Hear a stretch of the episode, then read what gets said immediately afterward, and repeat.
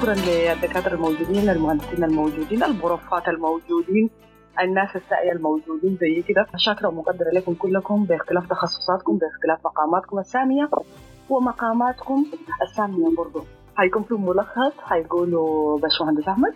وبعد كده حنواصل المدة بتاعتنا. هي عبارة عن تجاذب آراء تجاذب أفكار شكاوى. هم خصوصا كده يعني يقولوا كلام.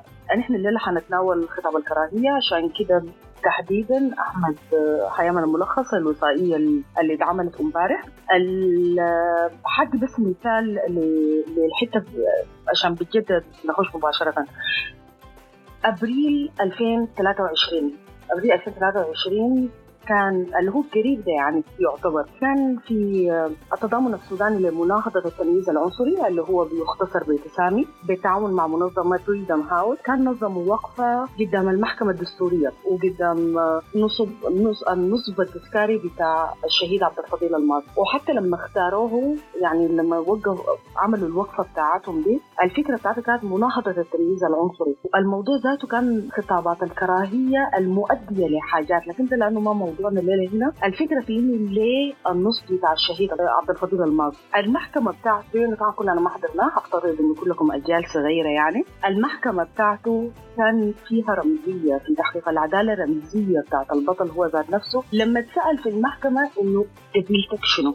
ما عارفة إذا في ناس منكم عارفين إنه أحفاده لحد الليلة ما عندهم جنسية سودانية أو لا لكن هسه أنا قلتها أو ما عندهم وما عندهم جوازات طبعا بالتالي وهكذا أشياء. لكن هو لما تسال وقتها في المحاكمة بتاعته ما رد على السؤال. بتاع انه قبيلتك شنو رد عليه بأنه في السوداني ومن هنا نمشي للمدخل المداخل الثانية كلها بتاعت إنه خطوات الكراهية التعريف تقريبا قلناه امبارح عشان نكسب الزمن. حبابكم ألف. أحمد.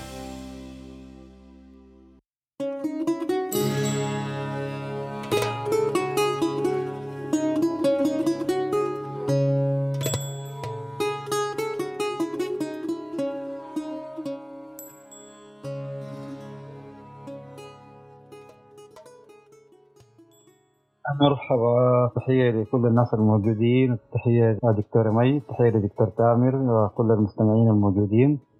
أنا حقول الحلقة الأولى كانت عن الوصائية. تكلمت فيها دكتورة مي والداخل فيها كان دكتور تامر. مي تناولت محاربة خطاب الوصائية وبرضه تناولت الإيجابية من الوصائية.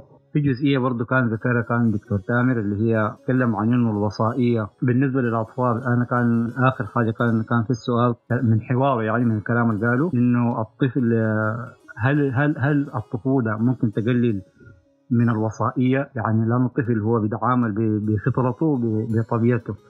رغم يعني إنه إذا قلنا الآباء بيكونوا وصائيين عليهم. برضو في الجزئيه بتاعت الناس الكبار اللي هم زي الأساتذة بتاع الجامعات برضو كان الدكتور تامر ضرب مثال. فهل الدكتور الجامعة دي أو ايا كان أستاذ في مدرسه هل هنا ممارسة الوصائية من يات نوع من يات نوع يعني بتكون؟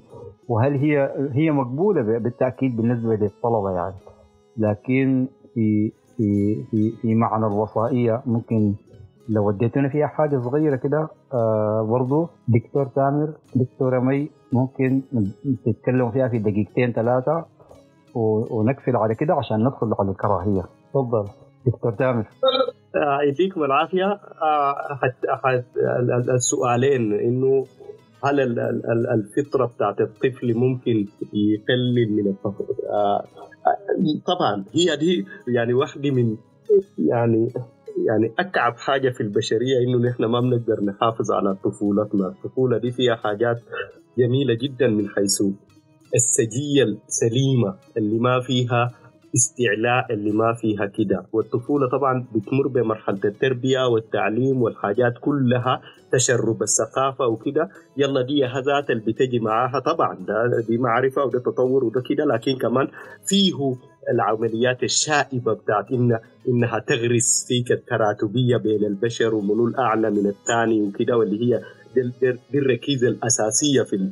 فهل كان في السؤال بعيد وكده بطريقة تانية إنه إذا إذا إذا وفرنا نوع معرفة تحافظ على الحاجات اللي اتولدنا بها اللي هي أي زول بينظر عن الهيومانيتي دائما بيشوف الأصل ده موجود ولا ما موجود بيرجع لمسألة الطفولة هل الكلام ده كان جينا به انستولد فينا ولا اكتسبناها. دائما حاجات الاستعلاء والكراهية وكلها زي ما بنتشرب قيم كثيرة ثقافية ثانية الكويسه منها والكعبة. فهنا بنمحي الطفولة ولو قدرنا كنا نحافظ على جزء من المزايا الطفولة اللي آه، هناي. كان حنقلل. تخليني تجنب للهنايه الثاني هل الأستاذ الجامعي ولا الأستاذ في المراحل الثانية بيكون فيها وصائية وهل الوصائية دي ممكن تنتج لنا آه، يعني إشكاليات ولا أصلا وصائيتهم مقبولة ولا كده؟ طبعا في وصائية ثقيله جدا في المؤسسات التعليمية واللي هي كنت بقرأ يعني فكرة إنه أصلا أنت ما ما تدي الطالب ولا الطالبة فكرة بتاعت إنه يناقش الأفكار في بيئة حرة.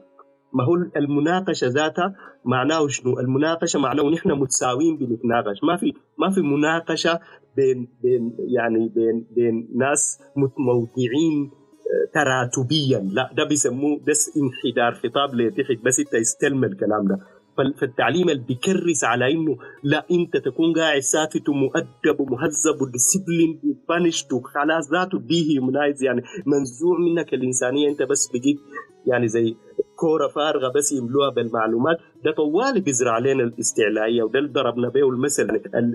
النخب اللي بتطلع من النوع ده بالتعليم. طوالي هو بيجي يتسلطوا على على الناس والمجتمعات وال... وال... لو بقى مدير ولا لو بقى أي وظيفة يهو بيتعامل بال... زي ما عوم بالاستعلائيه وال شكرا شكرا جزيلا. شكرا لك شكرا جزيلا. حندخل في حندخل في المحور الثاني اللي هو الكراهية. دكتور تامر عايزينك تدينا كامل كده تعريف كامل للكراهية. تمام. و... آه يديك العافية. و يعني خطاب الكراهية لو دايرين نعرف يعني هو أي خطاب وبالمناسبة لما نقول خطاب ما الكلام بس يعني في كمية بتاعت حاجات الخطاب أوسع من ال من ال من الاترنس الكلام. هي إيماءات إيحاءات حاجات كثيره كده مضمنة. في إنها تزرع. المهم خطاب بي يعني بيعمل من شكل من أشكال التواصل مع الناس بيشجع على إنه نكره أو نميز ضد أو نمارس عنف تجاه أفراد ولا جماعات آخرين. إذا كانت الجماعات دي من عرق ولا من دين ولا من دين ولا من ولا حتى من بالمناسبة مثلا الإعاقة وال يعني الجماعات الثانية اللي بنمارس عليها يعني عادي مثلا في مثال بسيط كده انت أطرش انت عميان ما بتشوف يعني اللغة زي دي ذاتها نكون حساسين تجاهها. ما هو خطاب الكراهية فيها درجات يعني مختلفة من الظهور والاستبطان. يعني ما بس الك... دي المجرمين امشي اقتلوهم ده ما واضح. ده أي زول في الشارع بيفهم إنه ده خطاب كراهية. لكن في نوع خطاب كراهية مضمنة امبيدد في في لغة. يعني نحن بنستخدمها كأنها حاجة طبيعية ولا بنلقي لها بال لكن هي بتأذي ناس آخرين بتكون عقلية نفسية بتاعت إنه الآخرين ديل ما ما بشر. فبالتالي يعني ممكن نرتكب فيهم عنف بكل يعني أريحية لأنه ودائما قاعد أقول لهم العنف أصلا بيسبق اختزال للإنسانية، الإنسان بطبعه بطبعه هو يعني كل معقد. فهنا الكل المعقد ده عنده أحلام وعنده يعني عنده تاريخ وعنده جوانبه الاقتصادية عنده حاجات وعنده اللي بيحبه واللي بيكرهه وعنده الجندر بتاعه والدين حاجات كده كثيره جدا. الإنسان كل معقد الكل المعقد ده بنختزله في جانب بسيط وجانب مجرم ولا مستحقر ولا جانب بحث من كل التعقيد ده كله بنختزله. فالاختزال ده أي خطاب فيه نوع من الاختزال هو بيبرر للعنف بيقود للعنف. يعني مثلا قاعد أقول لهم طوالي اختزلوا المرأة في إنها كينونة جنسية فقط ما بشر كامل كده بس بس تعين لها بالزاوية دي. حترتكب العنف الجنسي اختزل الأفارقة زي ما كانوا بيستعمل الاستعمار في إنهم أشباه حيوانات ما بشر كاملين. حترتكب استعمار وتبيدهم وتستولى على أراضيهم.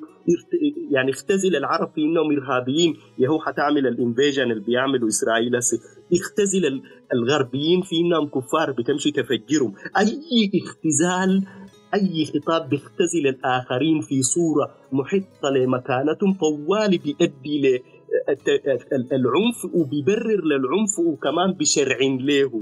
يعني دي دي الخطورة بتاعت خطاب الكراهية. يعني هو ما ما خطاب مما يعني ما ما بيقيف على المستوى الخطابي. بينتقل للمستوى الفعلي واللي هو ايذاء الآخرين بدرجات مختلفة طبعا. فامبارح برضو كان في كلام ظريف عن يعني خطاب الكراهية وعلاقته بحرية التعبير. طبعا دي من من الحاجات المعقدة جدا خصوصا خطاب الكراهية في في جوانب جوانب الخفيه المستبطنه يعني في ناس بيقول لك لا يعني أنا من حقي أقول الكلام ده. طيب أنت إذا حقك ممارسة حقك دي بيوقع بال يعني كيف بنفصل هي طبعا المفهومين دول متداخلين بصورة كبيرة جدا. عشان كده السياق مهم جدا تحليل السياق اللي بيتقال فيه عشان نقدر نميز إنه ده حرية تعبير ولا دي خطاب يعني لكن التمييز بيناتهم برضه انه يعني حرية التعبير طبعا حق أساسي من حقوق الإنسان وكده. لكن لما تجي خصوصا الطرق المبطنه والمعقدة لخطاب الكراهية زي الكلام اللي كان دائر حول Charlie Hebdo مثلا كده في الزمان لما هناك وهسه حاليا في غزة أنت لما انت هل لما تنتقد الدولة الصهيونية هل أنت anti-Semitic ولا كده؟ هل ده من حقك؟ حتى حتى المدراء كبار في أمريكا جو حاكموهم ولا سألوهم في البرلمان أنت شجعت؟ يعني ده debate معقد جدا ما ما من السهولة نميز. لكن حاجات واحدة من الحاجات اللي نميزها إنه الجانب أول حاجة الجانب المعرفي. هل فعلا الخطاب طلع نتيجة لدراسة موضوعية يعني حكم موضوعي. ودائما كل ما اتوغلت في العلم والمعرفة ما بتطلق تعميمات. ودائما خطاب الكراهية هي خطابات معممة ما ما ما بتسقط يعني بتنقص فيها الدرجة العلمية. هل طبعا الكلام ده كان مبني على حاجة؟ بعد ذاك طيب بعد ذاك ممكن تكون النية. هل النية بتاعت إنه أنا قلت كده عشان أثير الحاجة دي كانت موجودة؟ برضه الجانب بتاع تأثير. هل فعلا أثر في إنه الناس دي يمشي يرتكبوا كده ولا هنا؟ برضه بي بي بيودينا لبعد قانوني والبعد قانوني وكده. يعني يعني حماية الناس اللي بيقع عليهم خطاب الكراهية وبيغربلوا كيف قانونيا ذاته. يعني هي الحاجة دي المهم معقدة شوية ما ما واضحة شديد بين ال... بين ال... هنا في تداخلات في حتات طبعا واضحة. ديل عبيد امشي يقتلوهم ده, ده, ده ما في زول أبسط زول بيعرف مش؟ لكن تقول كلمة فيها يعني ده قطيع. قطيع ده ما هي كأنك قاعد تحيون الإنسان مش؟ يعني انيماليزيشن ولا كده مش؟ فهنا ده أنت برضه بتمارس نوع من تحطيم الآخرين بلغة مبطنة كده. فهنا كل ما اللغة بقت ما مبطنة يعني ظاهرة دي محاكمتها ظاهرة مجابهتها سهلة وكده. طيب شنو يعني حاجات اللي بتعزز خطاب الكراهية؟ في حاجات كثيرة بتعززها. في نوع تحيزات وتمييزات وفي نوع أصلا في البنية الاجتماعية الثقافية المجموعات المتعايشة مع بعض على أسس مختلفة يكونوا عندهم تراتبيات حسب الثقافة المعينة. في ثقافات اتحررت إلى حد كبير من الكلام ده وفي وعي عالي جدا. يعني التقسيمات والتحيزات والعدم المساواة والكلام ده يعني اوريدي في ناس شغالة عليها مؤسسات وكده.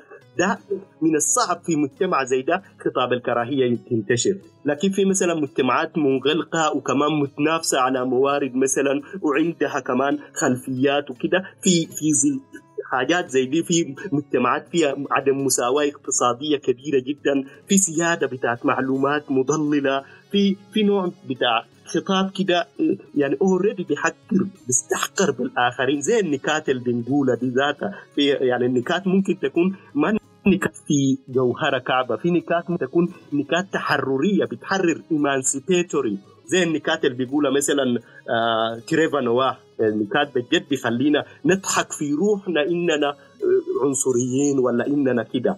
بالعكس يعني لكن لا في نكات تانية بتعزز. زي في في نكات كثيره من الناس. الهيلا هوب مثلا كانت عندها حاجات الناس انتقدوها كده. في ظل عدم مساواة اقتصادية في ظل برضها يعني ديناميكيات المجموعات مع بعض. يعني مثلا هل هم متصارعين حول موارد؟ هل في موارد مثلا في في في في تعيين مثلا؟ يا أخي تبي تعينوك ليه يعني؟ أو في اجتماع. يا العوين ديل ما يتكلم. الناس ما عندنا في مثلا كده. يا خليك الله. العبيد ديل دايرين تدوهم مثلا وظيفة زي دي. يا أخي يا أخي والله العظيم الصومال يا أخي ده زول يا أخي ده زول أعمى يا أخي. ده حيشتغل لنا كيف يا أخي؟ في كمية بتاعت ريجيدس ويعني اوريدي موجودة في ظل ده في ظل already في ظلم اجتماعي واقع على مجموعات مختلفة. عليك الله ده عليك الله ده, الكفار دي معقولة يا أخي؟ يا أخي المسيحي يا أخي المسيح يا أخي ما تدوا لي مسلمين أنتم ما لقيتوا لكم كده المهم كميه بتاعت حاجات زي دي. ثقافة زي دي منتشرة خطاب الكراهية بسهولة بتنتشر لأنه أصلا في الأرضية بتاعتها. فبعد ذاك واحدة من العوامل برضها إنه عدم وجود عواقب إنه ما بيعاقبوا انت you can يعني الإمبيونيتي ده الإفلات من أمن أمن العقاب أساء الأدب. فإنت ممكن عادي تشلت يمين وشمال وتعمل في ده وتقول ضد كده وما في زول بيسألك ولا في زول بيحاكمك ولا في قانون. فهنا دي دي من العوامل اللي بتخلي خطاب الكراهية تكون منتشرة. غير العوامل الثقافية برضها اللي قلناها المتراكمة. فبعد ذاك يعني داير اختم بشنو اللي ممكن نحارب به وشنو الطرق الفعالة لمحاربة خطاب الكراهية هنبدأ طوال بالتعليم والتوعية. والتعليم التعليم ما هذا الجانب المختزل والمبتذل ذاك بتاع إنه نعلمه إنه خطاب الكراهية كعبة. لا لا لا. هي خطاب الكراهية بتتبني على ثقافة متجذرة. فهنا كيف انت تملكهم؟ تملك الطلاب من التربية إنهم يفكروا إنهم ذاته يعني يعني أنا المرة اللي فاتت ولا ولا في قلت لهم قلت لكم تابعوا يعني الفيلسوف المفضل كورنيل ويست. كورنيل ويست قال قال لما يمشي يدرس ناس الفلسفة هو بيدرس في جامعة جامعات أمريكية. قال أنا ببدأ بإنه يعني أنا يعني you, you came to my class to learn how to die. أنا قاعد أدرسكم كيف تموتوا. كيف تموتوا ما بالمعنى الموت السرمدي. كيف إنكم تتغلغلوا في جواكم؟ تفتشوا أي بريجيديس تقوموا تفككوها تخلصوا منها. كده بتتخلص من السلف القديمة الذات القديمة بتكتسب ذات جديدة. يعني أنت بتكون ذاتك القديمة. أنت في مرحلة موت وإعادة ولادة. ودي مرحلة نضج طبعا. ما في السكة ما في زول بيصل للنهاية. لكن دي السكة الطويلة. هو بيقول ال deep knowledge ما ال cheap education المعرفة العميقة بتخليك تتحرر وتصل للإنسانية وتشتبك مع what does it mean to be human انت لو يعني عملت الكلام ده بصورة عميقة أو لو في تعليم بيعمل promotion للنوع ده من التفكير للنوع ده من ده الجانب التوعوي. والجانب برضو التدابير القانونية طبعا إنه الناس اللي بيعملوا كده ما مفروض يعني يكونوا عندهم ما مفروض تكون في ثقافة بتاعت إفلات. واحدة من الحاجات برضو الجانب الإعلامي. الإعلام برضو ممكن يساعد في إنه في قصص يحط من مكانة الآخرين بيحكوها طوال الإعلام. ممكن تجيب القصص المضادة. وطبعا دائما واحدة من الحاجات إنه دائما خطاب الكراهية. أصلا ما في خطاب كراهية مبنية على معرفة. دائما هي مبنية على جهل. دائما هي مبنية على وهمات ما على حقيقة. فكل ما التزمنا الحقيقة والتزمنا التحري والتزمنا الكده ما في مجموعة كاملة بتقدر تطلق عليها صفة مجرمة ولا صفة محطة من مكانتها. لا ما في ما في مجموعة أصلا كده بتتوصف كده كمجموعة، المجموعه دي في ناس بتطبق فيهم الصفة دي في ناس ما بتطبق في ناس كده ما بتقدر يعني زي ما بيقولوا ما, ما بتقدر ت generalize و stereotype. ده ذاته طبعا التعميم وال stereotyping هي طبعا لغة الجهلاء ولغة الجهل يعني. وكل ما ساد التعميم automatically وبرضه وده الإعلام ممكن يساعد برضه يعني ما بس المؤسسات اللي هناك. وبرضه تعزيز الخطاب المضاد. زي الكلام اللي بدأت به يا لبنى إنه آه إنه مثلا التسامي مناهضه مناهضه العنصرية مناهضه التمييز ضد المرأة مناهضه أو رفع حساسية الناس تجاه المعاقين. المهم كل الناس اللي بتقع عليهم ال ال ال الخطابات الكراهية وبتميزه أنت ممكن الناس تشتغل عليها وتطلع الخطاب المضاد للخطاب اللي بتحط من مكانتهم. اللي هي الخطاب التفكيكي ده. المشاركة المجتمعية دائما المجتمعات لما برضه تكون عندها علاقات قوية وكده ما زي المجتمعات المتحوصلة. يعني هي دائما بتعرف بعض ودائما عرفوا بعض معناه يعني من الصعب تاني يصدقوا الحاجات اللي صعبة الكعبة تجاه الآخر ولا الحاجات اللي أيوة اللي يعني ما في ذول بيقدر بسهولة يجي يقلب لمجتمع ضد مجتمع تاني كان متعايش تماما. لا دائما بيستغلوا غبن تاريخي عدم عدالة اقتصادية في حاجات في شقوق. يعني زي الشروخات الموجودة في المجتمع السوداني. نحن دائما بنلوم إنه الآخرين يعني بيجوا يستعمرونا ويستغلونا وكده. لكن السؤال اللي بيوجه لده ليه نحن يعني قابلين للاستغلال؟ Why are we exploitable زي ما بيقول مالك بن نبي ليه عندنا قابلية للاستعمار لأنه نحن مفككين مشتتين. هسي نحن في ظل الحرب ده ياهو شغالين ضد بعض غرابة شماليين كيزان وجنجويد وما عارف ديل على حرب يعني كمية الخطابات المنتشرة أصلا ما ممكن نحقق سلام بنوع ده.